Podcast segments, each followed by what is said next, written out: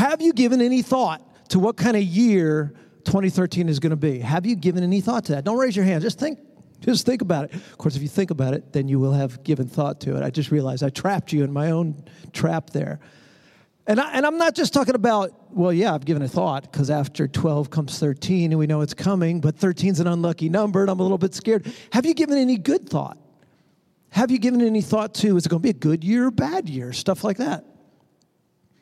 Some of you go, well, no, Pastor, I, I don't have a crystal ball like apparently you do. I don't know the future. Well, I don't know the future either, but I do know that there are ways to know and a pretty high percentage about what kind of year you can have in the Lord.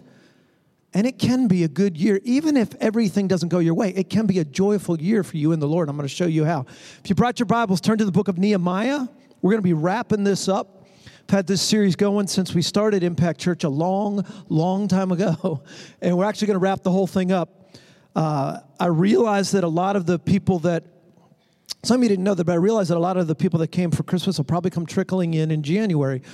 Two of the lowest attended days of the year at any church are the weekend after Easter and the weekend after Christmas Eve and Christmas. Isn't that bizarre? That's because the, those who come, you know, twice a year, that just wore them slap out. I came to Christmas Eve.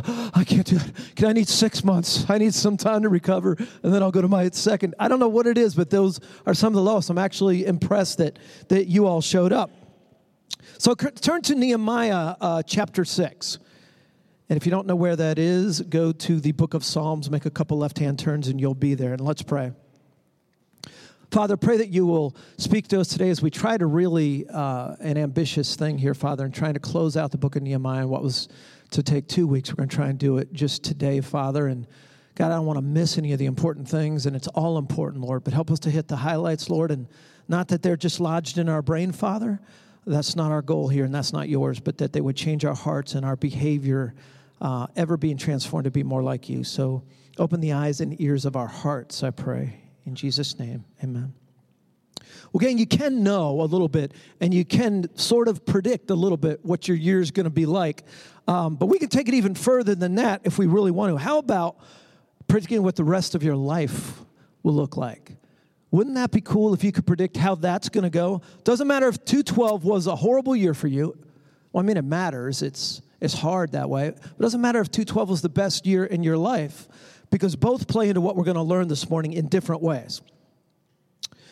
For those of you just joining us, since we're trying to wrap up Nehemiah, let me give you some background. I'll try to do this as quick as I can. Who's been here for the whole Nehemiah series? Liars, because it started in the MacGyver's home. There's only like 10 people. Come on, I just saw like 30 hands. You could have, some of you, I was there, I was there in the MacGyver's home. I see, I see three honest people in there. All right, I know. All right, here's the, here's the quickest background I can give you. The Israelites weren't following God. They were worshiping all kinds of false gods. And so God was patient with them. He sent prophet after prophet after prophet. But He said, if you don't come back, if you keep cheating on me, if you keep worshiping false gods and idols, then I will reprimand you. And one of the ways I'll do it is you won't have your land anymore. I'll take you out of the promised land. A nation stronger than you that I will support for this punishment will come in and take you captive. Well, they didn't listen just like you know you and I sometimes don't listen. And the Babylonians came in, led by Nebuchadnezzar, and they took all the Israelites they could by attacking Jerusalem, besieging it, and they've been gone now in captivity as we open this book for about 140 years. And for 140 years, there's been obviously different kings that have come and gone in, in Babylon and Persia and these different areas. But some of these kings, God uses them to send back remnants of people back to Jerusalem to try and get God's people reestablished on the mission and the vision that He gave them in the first place. But it doesn't really, really go until one prophet goes back by the name of Ezra, and he is and he does manage to rebuild the temple. Now, that sounds good, right? To that young child, it sounds great. Uh, so that's it. I mean, that's temple worship. That's where that's church going back in their day. So they're able to go back to church, except there's one problem.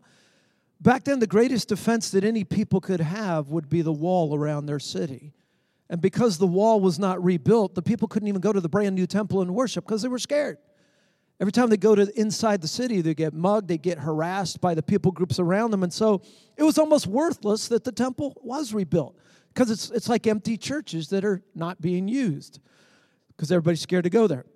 So Nehemiah, he's the cupbearer to the king back in uh, to the king Artaxerxes back in the Babylonian area, hundreds and hundreds of miles away, and he gets a heart for his people in Jerusalem.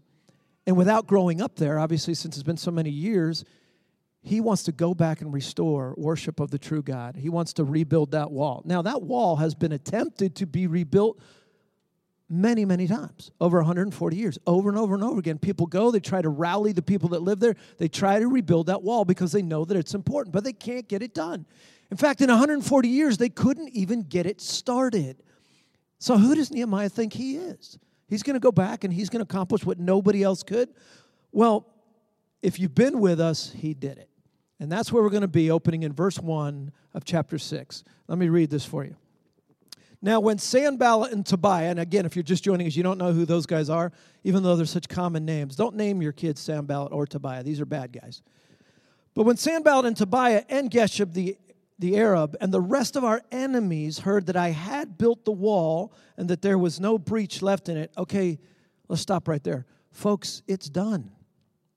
It's done. That's the vision.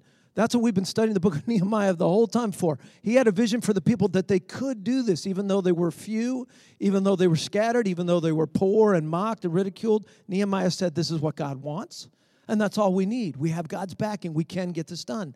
Well, now it's done. The wall's built. Nehemiah had a relatively small group of his fellow Jews, and they managed to do in 52 days.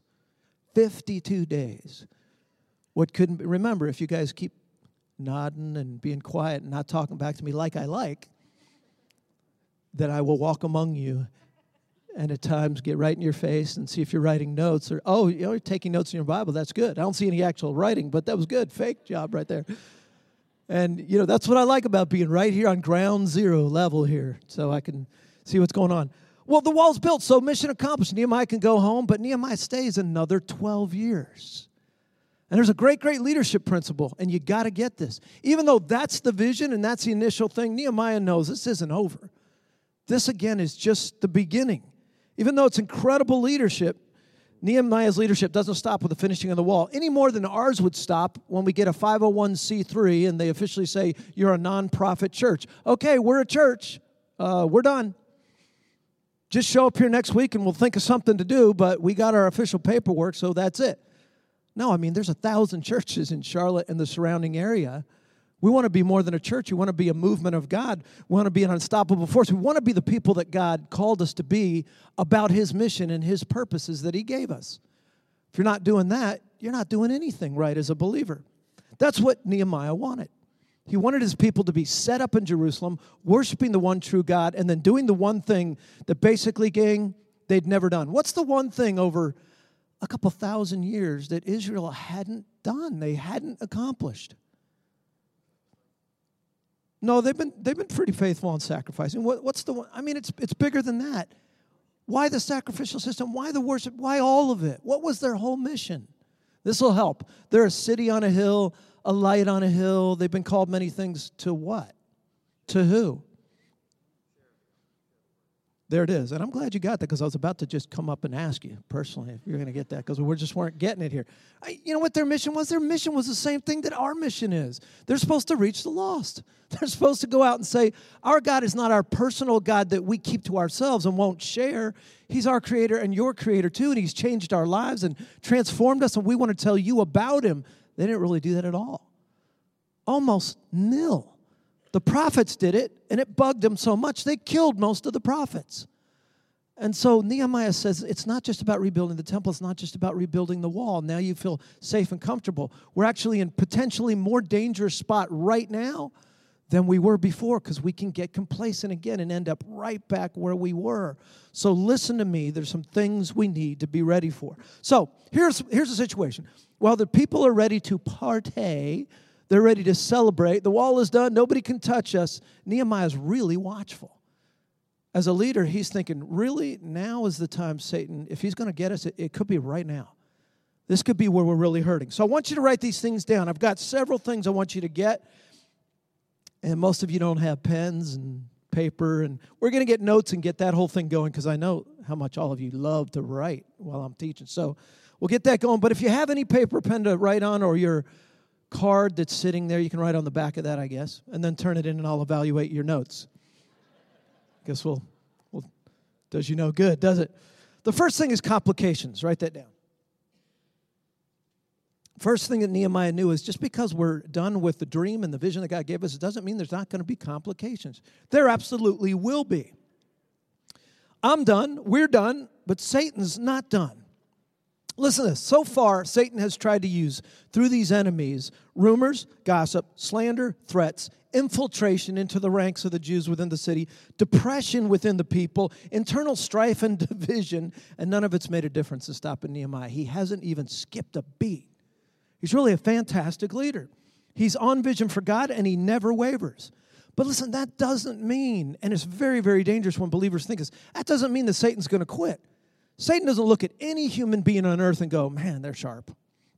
I, I don't know. I thought I was one of God's greatest created beings before I rebelled and all, but this human here, they outsmart me every time. I don't care how smart you are, how good you are, how wise you are, how sharp you are, you're, you, you are nothing to go up against Satan by yourself. So I always get a, I always get baffled by these churches that say we're going to have a big old service and we're going to kick the, the devil's rear end and we're going to, you know what? The Bible says flee from him, resist him, and he will flee. You don't go looking for him. You don't go looking for trouble. In fact, your best defense against Satan is serving God. Right in the, the safest place for believers, right in the heart of God's will. Don't go searching him out. But he realizes these things are going to happen. So Satan doesn't give up. Here's another thing about Satan Satan doesn't have good days. Did you know that? Wouldn't you hate that? Even the most bummer person sitting out there, depressed person, you, you have some good days. Satan doesn't have good days. He gave that up when he sinned and rebelled. And so what he does is he just, his hatred for God translates to hatred for God's people. And so he just keeps pounding away. And you need to know this, people. If you're a believer, He's not going to stop pounding away at you. I know there's churches you can go to that say if you just get right in that zone, if you just get right into God's will, that Satan will leave you alone, and that's how you'll know that you're truly blessed of God. Tell that to the believers in China. Tell that to the believers in any Muslim country on earth. Tell that to, to the believers in poverty. Tell that to the believers in Haiti. Tell that to any believers other than America, for goodness sake. Nobody teaches that except really here. I'm going to get to more of that in just a moment. So Satan's going to work with strife without. That works most effectively in other countries. And to bring down Christians in the church, he's going to work with strife and division within. And if that doesn't work or starts to fall off a little bit, he'll go back out. Then he'll go back in, back out, back out. And he just keeps on going until he wants to spiritually wear you out. Now, Sanballat and Geshem sent to me, saying, This is verse 2 Come and let us meet together at Hakkephirim common place we've all been to. On the plain of Ono, that one's a little bit easier. But they intended to do me harm. All right, gang, no longer Sam Sanballat and Tobiah mocking and laughing. They started out when there was no wall there or nothing but a crumbled down wall, saying, when they were starting to put stone upon stone and just getting the thing going, these guys would stand out with just a few men about the city and walk around it and mock them. One of the things they said was, if a fox just jumped up on that wall, the weight of just the fox would crumble it. So they're ridiculing the work and ridiculing the builders and trying to make them feel less than what they were so that they would just quit. Everybody ever been pummeled by other people on the team or a coach or anything? You just felt like quitting? Anybody like that?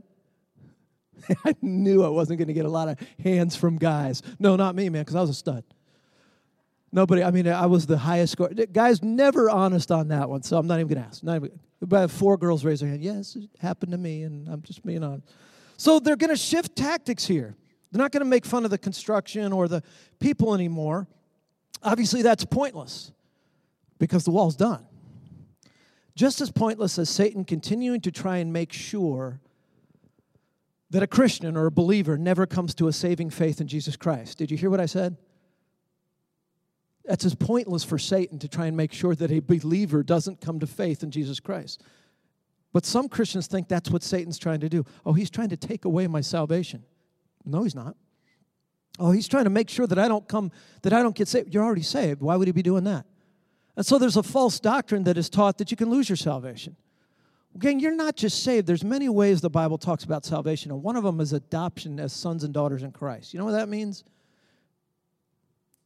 this means I know what that means, and some of you don't know. Well, gang, he's not going to de adopt you. There's nothing in the Word of God that says, I'm mad at you today, therefore you are not my son or daughter anymore. He's not, that's it. You're eternally secure. So Satan's not going to use that tactic on a believer. He might get you to doubt or think he's using that, but his second goal is to shelve you. That makes sense? Well, the first goal is to make sure you never come to Christ, never come to faith. If you do come to faith, well, goodness sakes, we don't want you to be fired up. We wouldn't want you becoming a Jesus freak, right?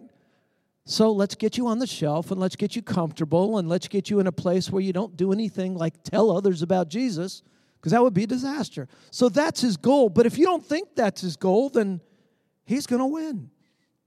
He's going to win. But, gangs, it's obvious as if these enemies would keep mocking the construction of a finished wall that is obviously strong.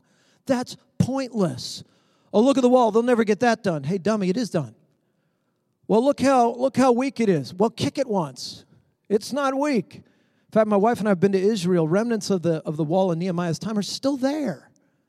It's a pretty strong wall. So they give up on that tactic and they shift just a little bit to the people in the construction to the man again. He's been doing, uh, Sanballat and Tobiah and Geshem and all the, the people groups around here, but especially those three leaders, have been doing this a lot. They're trying to take out the man at the top. Because if they can, even though the wall's built, it won't matter. They'll think Nehemiah wasn't a great leader anyway if they can get him. So there was little left for Sanballat and Tobiah and the rest of the Lord's enemies to do at this point when the wall was finished. So they go back to old tactics. Evil people are into recycling. That's what I get out of this. I'm just saying, any tree huggers here? Am I out on a limb? Is that bad? Okay, I've got a couple. Just lost them. This is their last week here. It's right here in the text. I'm just saying. So again, they start making fun of Nehemiah's project, then making fun of Nehemiah, then the project, then the people, then Nehemiah. You really can't argue, however, gang, with success. You really can't look at something that's really, really working and say it's not working. You have to shift tactics. You can, though, even, you can't say that it's not working, but you can ridicule the person behind it. I think I've told you guys this before over um, a lot of years in ministry. I've said this before that there were books written in the 60s uh, that politicians now use, and one of them was talking about how to win a debate or win an argument when you don't have the best point, or even when you're completely wrong. You know how you win? It's called the politics of ridicule. And I, I wish it wasn't true, but it works. It works. If you're if you're just getting trounced in a debate and you have all the facts and you're talking and you're kind of winning this thing, just make fun of people. And people wrote books about this, and I'm not going to tell you which party accepted this and follows it, but one of the parties actually has this and follows it. It's, it's one of their doctrines when they're losing. And you can read about this. So I was, I was thinking about picking on one of you guys and trying to debate a little bit and then just start making fun of you, but that's, that's probably not good. So we'll skip past that part. And that's what they're going to do with Nehemiah. They're going to start attacking his character and they're going to start saying ridiculous, outlandish things that are absolutely not true in the hopes of cutting Nehemiah down lower and lower and lower, and the people will just give up on following him. Some strange tactics they're taking here. Verse 3 again. And I sent messengers to them saying, I'm doing a great work and I cannot come down. Now, listen, don't take this wrong. Nehemiah's not saying, I'm doing a great job because I'm great and man, I'm good at this. I'm just the best leader. I'm, he's not bragging. Rather, he said, I'm involved in the Lord's work, which by definition is the greatest work that any one of us can be involved in. That's all he's saying. He said, I know what God wants me to do. I'm not foggy on that. He's really clear on this mission, and that's what I'm doing. So, exactly what could you have for me to stop doing this work, to come down and meet you, who have been our enemy the whole time we've been doing this, that's more important than the Lord's work? Nothing. So I'm not going to stop and I'm not going to come down. That makes him look a little bit arrogant, doesn't it? I mean, do you think that at all when you read this? Like, wow, I mean, I mean, maybe they're trying to reconcile. Maybe they're trying to make up with him. I promise you they're not. No, they're trying to kill him. They're trying to kill him, and that becomes plain a little bit later here. Gang, in my life, I can't tell you how many people feel called to have me explain every single move that I do in the Lord, even moves I've done over and over and over again and explained in Scripture. Can you explain that to me personally again? Over lunch? We just had lunch last week. Well, how about breakfast this time? I'm clearer in the morning. No, I'm not going to come down and keep recycling what God has made so clear in my life. There comes a time when we all have to realize there are good and evil people out there, And instead of letting rumors do the talking, here's what you do. Here's what Nehemiah had to do. Look up here. Here's what Nehemiah had to do. He couldn't meet with all these enemies and sit down and go, listen, that's not the way it went. Here's how it went down. So finally, he just said, you know what? I'm going to live for the Lord. I'm going to be a man of prayer. I'm going to be a man who knows the Word of God, and I'm going to just keep on going forward. And you know what? Eventually, you work on your character, and God will work on your reputation. You work on your own character and let God worry about your reputation. That's what he did. By the way, I'm thinking about somebody else who was called a drunkard and a partier and a friend of sinners. And man, his reputation was, his character was just maligned constantly. And he got out pretty good. Talking about Jesus, the only one who never sinned. How come all that stuff they called him didn't stick? You ever wonder about that? I mean, the politics of ridicule were never used more on any individual who ever lived than on Jesus Christ but it didn't stick. In fact, over the years, he's come to be known for who he is. He's the God man, and he never sinned. How do you come out of that much ridicule unscathed? Because if you'll work on your character, God will take care of your reputation. He did it for himself. So I'm saying this simply, let me put it in layman's terms. Don't go out to meet all your critics, not all of them. Consider the source, Consider what's behind it. Then decide whether God's telling you you need to meet this one or not. Gang, sometimes all we need to do is let somebody else take care of it too. Let somebody else return a phone call. Let somebody else's. For me, I let, where is he? Where's my buddy? Where's Pete McGyver? I know he's here somewhere. Oh, you're here. You're, are you, you getting this? Pete and I took a test. What was the name of that test that we took? Style, SOI. What was that thing? Style of influence, right? We're polar opposites. we could not be any more different. He should hate me. He should want to kill me. I mean, the way that we're lined up, I am nothing like Pete McGyver. But guess what? Perfect complement. As far as working together, perfect complement. Where I am blind, my blind spots, this guy's got me covered. His blind spots, which I haven't found one yet, I intend to have him covered when I can find a blind spot in his character somewhere. I'm like, this is good stuff here. Sometimes all we need to do is get, a lot of times when people are doing stuff, I'm a hothead. Sometimes I jump. In the last two or three months of my life and, and becoming very close friends with this man, I've let him talk, I've talked to him first. There's several others sitting out here that I feel the same way about. And I let him return phone calls. He's just really good. By the time you talk to Pete McGyver, you will be weeping on your knees and in repentance. I don't even know how he does it, but you're going to be doing that. So, gang, I don't think it's the complications that really get that, that Satan even intends to get people down. I really want you to pay attention to this part because this is where American evangelicalism goes south. The longer I'm in ministry, the more I'm convinced that it isn't the complications themselves that do most Christians in, it's the fact that we have any complications at all. I know that sounds bad, but think about what I just said. It's true. That we have any complications at all. Let me explain. What happens is there's a false teaching out there, and I know I teach about it a lot because I think it's doing more damage to evangelicalism than probably, honestly, anything. Anything. How could it be that God's only way to bless you and show that He loves you is for you to have perfect health, unbelievable wealth, and overall prosperity? Health, wealth, and prosperity. How can that be the only way? When you look at countries where people are living for the look at Mother Teresa, for goodness sake, how she lived her life. I mean, she had the popularity part, but probably not even two dimes, two nickels to rub together. She wasn't wealthy, but she was prosperous in the Lord. Look at people imprisoned around the country. I keep thinking about the pastor that's imprisoned. He's been in prison for a couple of years now in Iran, who did nothing but preach the word. They've accused him of everything from rape to attempted murder to undermining the government, just everything. None of it's true. He's just a born again Christian. He hasn't seen his family in a couple of years, and they've threatened to execute him over and over again. And we look at that and we think, and I've heard people say, even about him, well, he must have done something. You know how heartbreaking that is to the Lord? Well, he must have done something wrong. But it's not, it's not a new thought. Even the disciples, when they're following Jesus and there's two blind men crying out to Jesus, saying, Thou son of David, heal us, hear us. Any of you remember that? What did his boneheaded disciples ask him? Anybody remember? Excuse me. Which, uh, what sin did they do? Or who sinned? Was it them or their parents that put them in this situation? And Jesus said, You knuckleheads. What that's my translation. That's what he said to them. It's neither. Do you know why they're like this? For this very moment. They're, they're in that condition right now because I'm passing by right now and I'm going to heal them. It's going to be a great testimony. Nobody sinned here. I mean, everybody sins, but this isn't a result of sin. And that's a part of it. That's the roots of the health, wealth, and prosperity doctrine. That right there says, well, if, if your life is not healthy, wealthy, and prosperous, then you are a sinner and cursed by God. And if it is healthy, wealthy, and prosperous, then God loves you and favors you. But I'm going to show you in just a moment how that can completely derail you as a believer.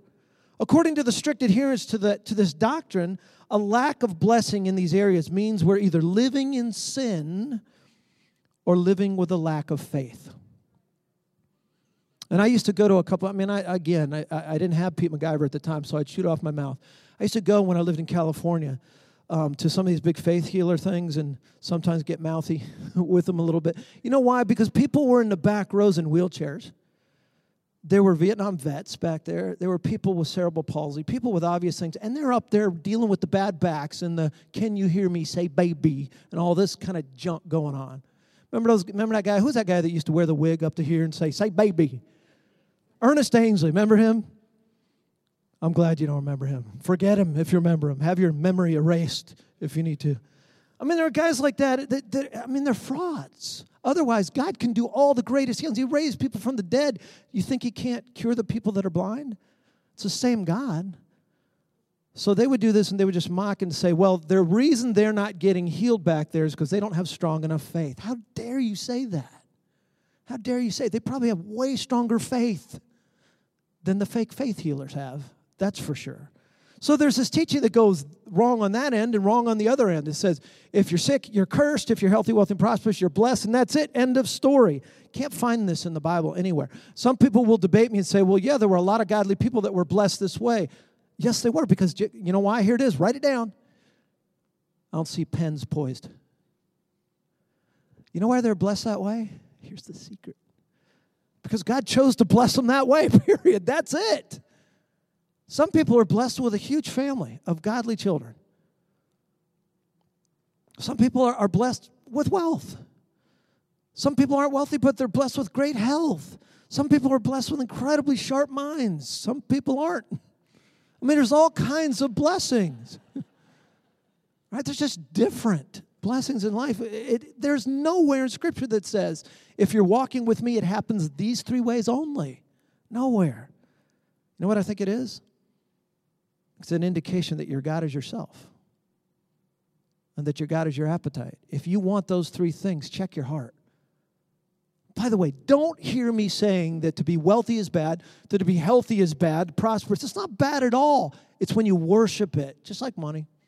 Is money bad? No. Is money good? No. It's, it's paper, it's just money. It's how you use it and your heart towards it. By the way, if that doctrine were true, then that makes all the disciples utter failures. Most of them were poor, most of them were martyred. In fact, you know what makes the biggest failure of all? The leader of the movement, Jesus. It is very, very unhealthy to be crucified. It is very, very poor to be homeless, which he was. It said, The Son of Man, the foxes have holes, birds have nests, the Son of Man has nowhere to lay his head. What does that mean? Jesus just wandered around living with other people. He was homeless. Kind of the opposite of this doctrine, right? It's false. Now, what are the dangers? Okay, Pastor, so some people want to believe that. Let them believe it. What's the danger? The danger is that's the number one way that Satan will shelve you.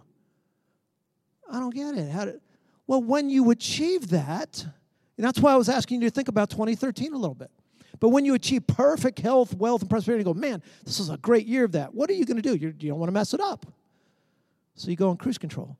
And I've seen many Christians go into early spiritual retirement because they thought, God's blessing me now, I don't want to mess it up. And they don't do anything for the Lord. Well, how could that be God's will? So not only is it wrong, it's dangerous. There's several dangers coming for that. What happens when you're not healthy, wealthy, and prosperous? Were you just scrambling and living for yourself, even though you think you're living for God until you acquire those things? That's one of them. Number two, you see yourself as a failure and it's cursed by God until He blesses you and blesses you in those three ways only. So Nehemiah has already planned for the complications to just keep right on coming in his life. And it doesn't steal his joy. He just knows they're going to come in this life until I see the Lord face to face. Then they'll stop. Then they'll stop.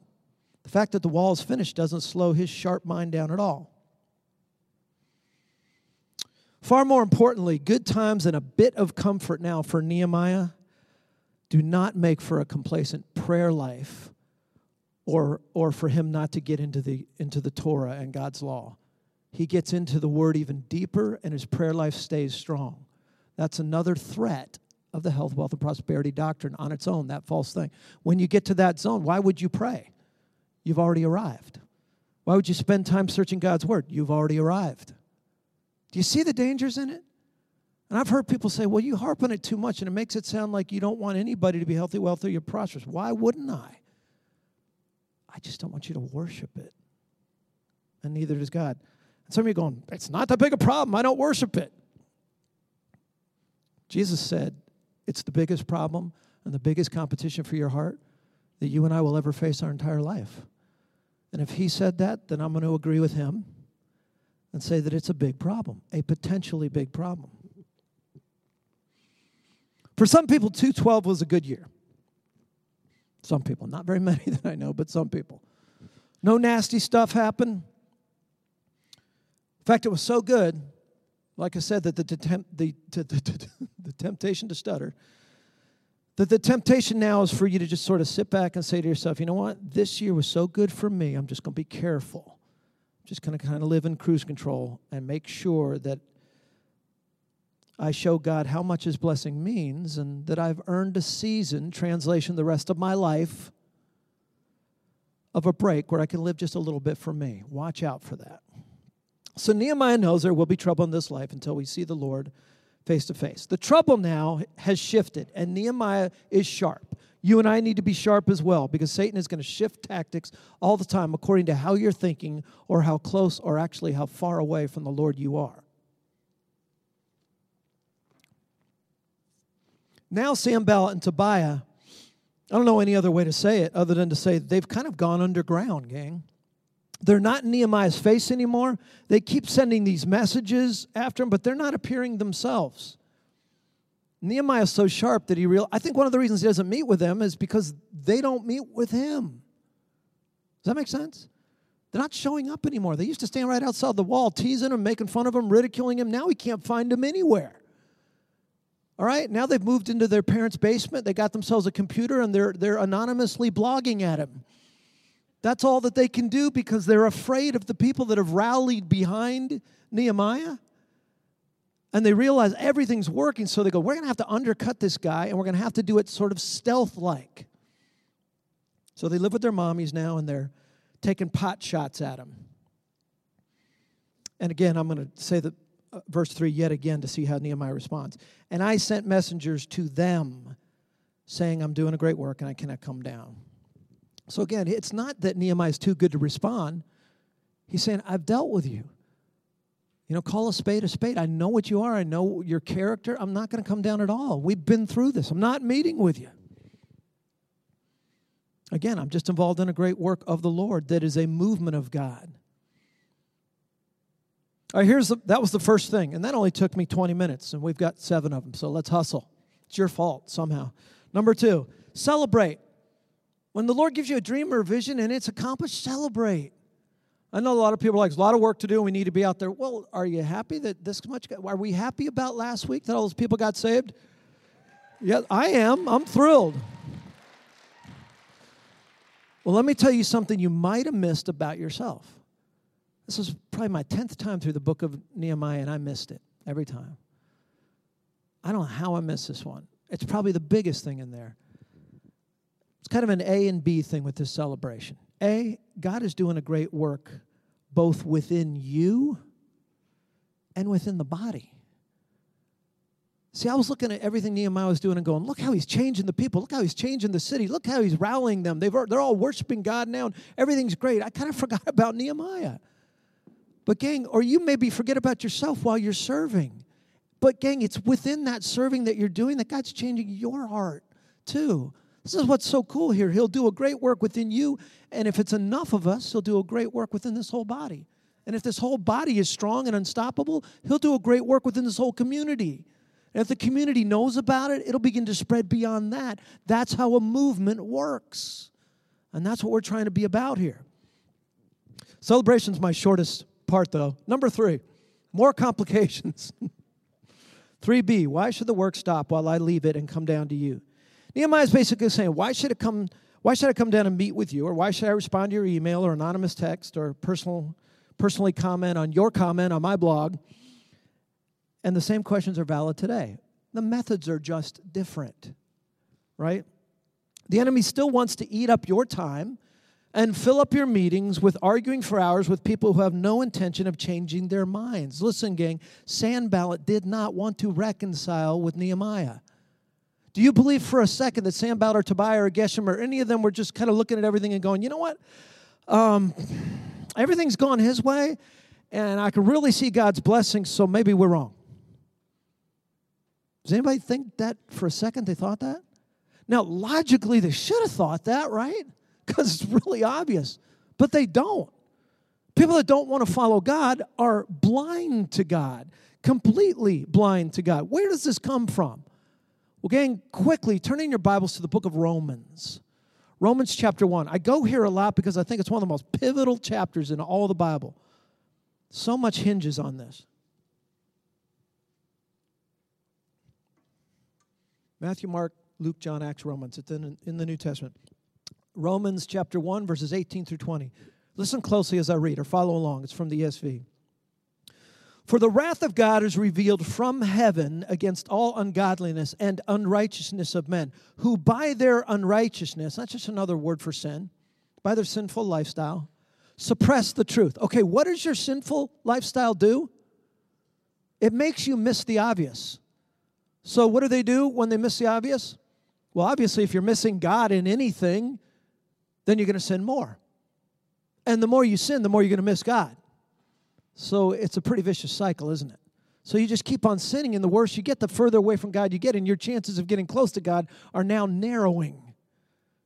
And you're hanging by a thread. This is what actually happened to Sanballat and Tobiah.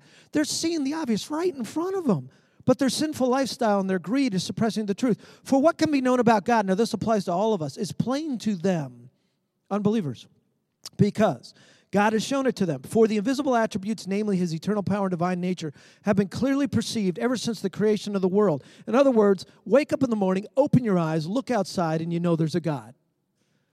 Well, that might be your opinion. No, this is God's word. It's not my opinion, it's God's opinion. I agree with that opinion. In other words, the fact that there is a God is obvious, gang, obvious. They've been clearly perceived. You like that? Not they've been vague and foggy. And you really have to hunt this down. You know what Paul is saying? Through the Holy Spirit, he's saying, you got to be a knucklehead to miss this. A five year old wakes up, they believe in God, they look outside, they, they look at all the joys and they go, I want to meet God. You know how children are? And then you grow up, you get cynical and you lose that. God's saying, it's still obvious. So obvious a little kid can figure it out. It's not that it's not obvious. It's how far your sin is suppressing the truth. You're getting further and further away because you love your sin ever since the creation of the world and the things that have been made. So that, here's the most indicting part so that they, who's they? Everyone, are without excuse. So the people that ultimately play the no God card, you know, the atheist or agnostic card, Paul says they're really playing the I love my sin better than the God I know is out there card, which is a longer card to say. But that's one that I love my sin so much. I know God's out there. I used to know. I think I knew. No, I don't believe in God. Saying, no, you love your sin so much, you forgot that you used to believe in me. And you forgot how elementary it really was. Sanballat is basically an ancient day Al Capone. That's what he is. Pastor Rob, how did we get from loving our sin to Al Capone? You, I, it was a little bit of a leap. Not really. Because what did Sanballat and Tobiah do? And I know some of you weren't with us in the beginning of the series as we close out. What, what did they do before Nehemiah and his entourage arrived? What did they do? They were shakedown artists. They made people pay them off. They were loan sharks. They got money from businesses. They ran the place. They were powerful. And now all of that is over. They loved that lifestyle. That lifestyle was sinful. That lifestyle made them see God's works right in front of their face and deny it and say, that's not God. That's the danger in that. All right, next thing. The complications are now moving into confrontations. It's not over. Yet another shift in tactics is to spam Nehemiah's inbox. If you read this real carefully, I, I, don't, get why he would just keep doing this. Sanballat sent 10 messages altogether. He sends a messenger. Nehemiah says, I don't have time. I know, I'll send another one. I told you I don't have time. I'll send five more. I don't have time. Well, then there's three more. He just he's trying to wear him out with this. But that's not all he's doing is sending messengers. He's also telling everybody, it's not me. I've been trying to get a hold of, I want to reconcile. I want this thing to work. I've been sending messages, but if you keep reading in scripture here, why does he want, you know what the messages say, by the way? You don't. Okay, we'll keep going. And then you'll find out what they say. Things like, here's the, here's the spam in the inbox. If you really read it in the um, Rob Singleton translation. Nehemiah, my name is Neabalat, and I'm a distant relative of yours from Nigeria, and I want to leave you all my inheritance. Just meet me in the middle of the desert, unarmed, and yada, yada, yada. Here's another one I thought I saw. Or having trouble with the missus, spice up your love life with pharmaceuticals from Sanballat and Tobiah. Filling his inbox with that. Here's another one. Maybe a barrage of tweets as they hack into his account. It says, Hey, Nehemiah, someone's tweeting horrible things about you. Just text me all your information, I'll clear it up for you scams. None of these are true, and they're designed to get you to give them something that gives them an advantage. What was the advantage for Sanballat? Gang, Sanballat can't go into Jerusalem anymore. God's doing such a mighty work here. They know who the enemy is. I mean, that'd be the end for him. The only thing left he's got is let's get Nehemiah out of, away from the people. Let's get him down from that wall, out of the leadership. Let's get him out into the desert, and we will kill him. That's all I've got left. If that doesn't work, I'm going to have to flee. Thank goodness it didn't work. But we all know the drill. These things are called time wasters at best and harmful scams and maybe life threatening at worst. They are, they are potential confrontations that we either decide to engage in, gang, or ignore. That's up to you. Sometimes they're so worthless that the Bible will say things like, don't cast your pearl before. What does that mean? That means that you have something of great value, but don't keep wasting your time on the one person who doesn't want to hear anything you have to say. Could you imagine Nehemiah quitting the whole job and just saying, I'm going to spend all my time with Sanballat till I win him to the Lord? Well, no, that's a waste. He's won a lot of people back to worshiping the one true God. But Sanballat's not one of them. He's clearly not listening.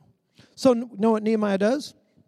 He's not very computer literate, but he's familiar with one button delete delete, delete, delete.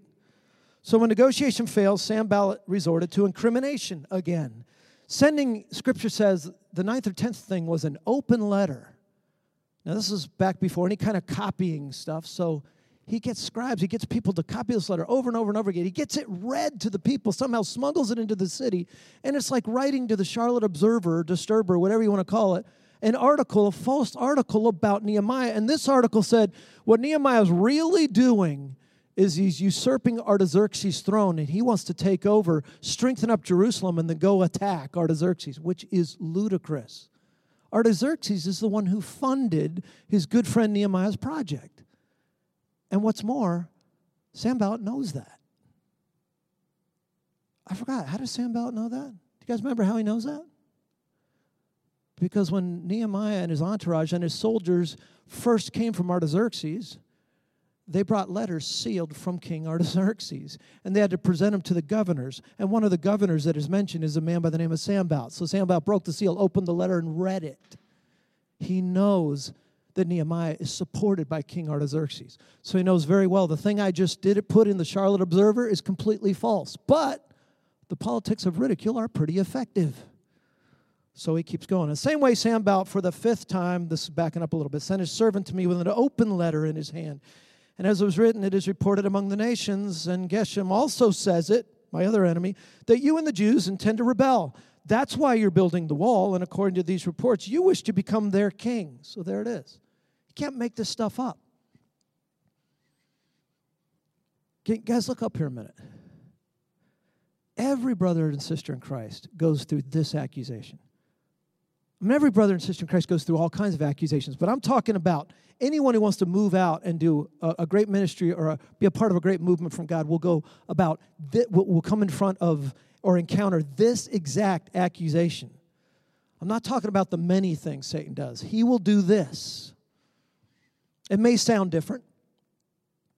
Let me give you some of the different ways it might sound. It might sound like, Why are you doing what you're doing? Is it really for God? You ever heard that? Let's see which other ones I wrote down here. I know why you're doing this. You just want to be up front.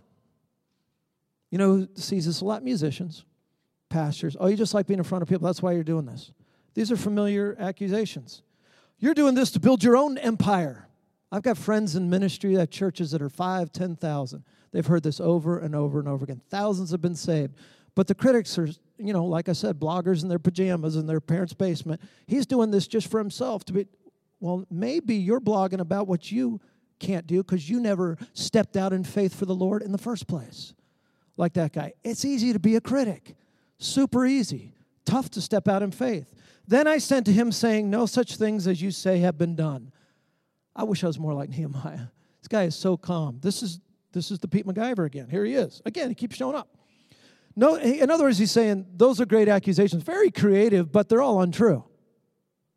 No such things have been done, for you are inventing them out of your own mind. I love it. For they all wanted to frighten us, thinking their hands will drop from the work and it will not get done. So, number five, concern. Concern. The last part of verse 9 says, But now, O God, strengthen my hands I love this because I know that Nehemiah could sometimes come across as a Superman, a no fear kind of guy, but that wasn't it.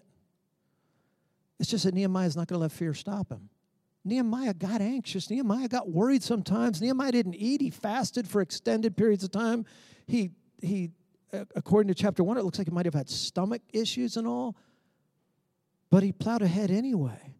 So many of you have heard me say this before, but courage is not wearing those dumb shirts no fear. Whenever I see somebody wearing that, I'm going, that's a guy who's afraid of everything. He's putting that shirt out there so people leave him alone. These stuff. But it's not just saying no fear, it's maybe feeling the fear and what God asked you to do, but having the courage to go forward anyway. That's what Nehemiah's got. He felt fear like anybody else. So it's not that Nehemiah is a God machine, always having all the right moves and never worrying or fretting about anything or being afraid. It's just at how he handles them. And what's the number one thing that Nehemiah does when he has any kind of doubts about anything he's doing? We've learned this. And, and for those of you, again, that are just joining us, he was a prayer warrior. That's why prayer is such a big part of the DNA here. Every time I come up to preach, and this is now the 13th week, ooh, that's kind of ominous, isn't it? Of the church, back behind here and, and in the hallway there, there are prayer rooms. And you know, throughout my ministry, it was hard sometimes to get three or four people praying before a service. No matter what we did, here sometimes there's 20, 30, or even 40 people praying in this group before service. You're like, how do you know this is going to be a great church? You know this is going to be a great movement of God. That's how I know right there. That's how I know right there. Prayer, any great movement starts with prayer. And that's where Nehemiah went. Went to his knees and prayed whenever he was worried. There's a couple things that you can learn from Nehemiah's prayers and the results of them. I'll just give these to you real quick. Number one, never stop the Lord's work for man's gripes. Never stop the Lord's work for man's gripes. Oh, it can't be done. Oh, we've never done it that way before. Oh, we've always done it this way. If you know God's calling you to do something, then do it. Just do it. Again, Sanballat wasn't interested in restoration. He wanted to get Nehemiah away from the people. And Nehemiah knew that. Number two, when you don't know what to do when you pray, return, also return to the Word of God. If you're a little foggy, if you don't have direction, return to this book. And God will give you direction. Now, they didn't have the whole book, obviously, back then, but they had the law. And, and the first five books, and Nehemiah would look to that. Now, chapter 8 of this, of this book is all about the people gathering. I'm going to give you a couple more things and we're going to wrap this whole book up. So we're going a little bit longer this week, or as I check the time, normal. Chapter 8 is all about the people gathering regularly to hear the reading and explanation of God's word from guess who? The prophet Ezra. Who's that? Ezra's the one that came back 20, 30 years earlier to rebuild the temple and attempted to rebuild the wall, but he couldn't get it done. Now that Nehemiah's got this done, they're worshiping in the temple again. And what's the first thing they do? They bring out the books of the law, they gather the people, and they stand there. You ready for this? For three hours, standing, listening to the word of God. Some of you going, I'm thinking about Chili's right now. They got this um, Cajun rub down steak that I was going to think. Three hours listening to the word of God. And all uh, verses 1 through 3 of chapter 8. And all the people gathered as one man into the square before the water gate, and they told Ezra the scribe to bring the book of the law of Moses that the Lord had commanded Israel. So Ezra the priest brought the law before the assembly, both men and women, and all who could understand what they heard, even little kids, on the first day of the seventh month. And he read from it facing the square before the water gate from early morning until midday. I'm sorry, it was longer than I thought. In the presence of the men and the women and those who could understand. Just say it, children and the ears of all the people were attentive to the book of the law. You know, it's amazing how we've changed, isn't it? Last night, my family and I went to go see The Hobbit. That sucker's almost three hours long. I, I didn't even fade. Didn't even fade away at the risk of spoiling it, especially the part where, no, I'm not going to tell you that. But I mean, how come we can sit there for three hour movies just in rapture. And if the preacher goes beyond 30 or 40 minutes, we're going, Lord, help me. My knees are buckling. Even I'm sitting down. I can't sit in these chairs. They're so painful. I'm, I mean, what? Look at how it's changed. The people here are riveted. And you know what Ezra's doing?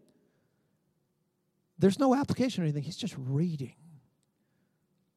But he's reading the powerful Word of God. It's not an ordinary book.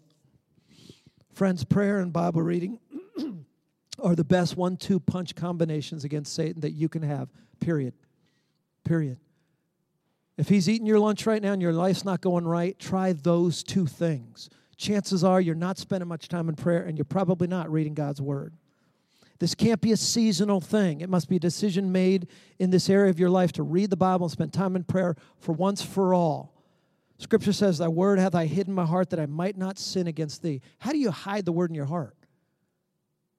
Well, that's going as far as to memorize it. To know it so well, you know exactly where to go for everything. And here's another thing in chapter 9. The whole chapter, chapter 9, is about confession. After they heard the law read to them, you know what it did? It broke their hearts and they confess. Confession's good for the soul. Verses 1 through 3 of chapter 9. On October 31st, the people assembled again. I think I did this in the message. And this time they fasted and dressed in burlap and sprinkled dust on their heads and ashes those of Israelite descent separated themselves from all foreigners as they confessed their sins. Why is that? Because they're, they're racist? No, because they were, t- they were dealing with their sin. They said, This isn't about what you guys have done, this is about what we have done right now. So we need to have a time of repentance. They confess their sins and the sins of even their ancestors. Wow. They're going back generations to what got them in this mess in the first place. And they remain standing in place, this time with confession thing, for three hours. Gang, this is our 13th week, and again, we're going to close out today the way we have closed out every single week since we were in the MacGyver's home, which is with what, people? Communion. Why are we doing this? Because at least part of communion is a chance, a very powerful chance for you and I to confess our sins. How come we don't like doing that? Haven't you ever heard the saying, confession is good for the soul? Then why don't we like doing that? Because again, our society, even evangelically, is upside down. We don't want to confess certain things because we think certain sins will get people to look at me a different way, and then I'm supposed to be this or that, and I'm supposed to be viewed that way. So we go to church and we fake it. And we fake it. What could be worse or less effective than going to God's house and putting on masks? But that's what we do at so many churches but they confessed, and it's powerful. So let me finish with this. How then shall we live? How should we live? I can think of no better way than for two reasons. One, there's a difference between a dreamer and a visionary. This is what we learned from Nehemiah. that Nehemiah makes very clear in the close of the book here. It's not enough to just be a dreamer. How should we live? Well, let's dream about great big things for God. No. Let's be visionaries for God. That means let's let's go to his word, let's pray, let's fast, let's learn what he wants us to do and then let's set goals and let's do it. Let's get the job done. Not, you know what? I've dreamed about doing this for God. Well, have you ever got out of your chair? Well, no, because because why? It's a partnership. God could do it without you, but it's a blessing that He chooses to do it with you, that He partners up. It's interesting, the new year is always a time for resolutions. But, gang, you know what resolutions are? They're just empty decisions without goals. This year, I make a resolution to, well, what's, what power is in that? Did a series a, a while back called Resolution Revolution. We really need to have a revolution from those things and say, I'm going to make some lifetime decisions and then change the way I live my life. It's sort of like looking at the end of your life, uh, your epitaph, or what's going to be written on your tombstone, saying, I really want this to be written, so I'm going to back up and live my life pointing it at that outcome, like King David did, mostly.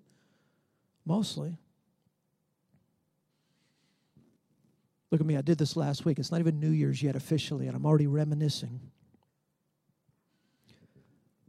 But why not? Look how quickly in our culture Christmas is forgotten. You guys ever notice that? Earlier and earlier, we're getting ready for Christmas. And as soon as it is over, it's forgotten. Why does our culture want to forget it so quick?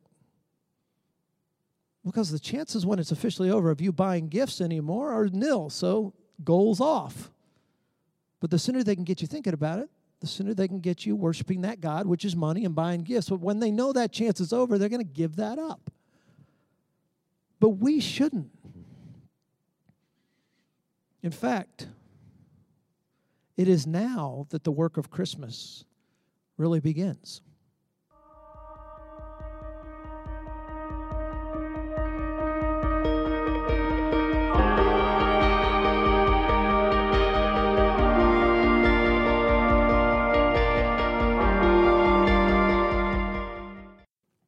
That's the way that we need to be thinking about Christmas, the spirit of it all year long. Let's pray. Father, thank you so much for the work that you're doing here, Lord, this launch team that you're assembling. Lord, help us to realize that every member is a minister. God, I pray that if people come here and say, you know what, I believe God's calling me to be a part of this, that they'll realize that we, we're not fans, Father. We say that unapologetically because we don't believe you want any fans. Father, we think you want, we know you want followers. Help us to bring a, a large team of followers together, Lord.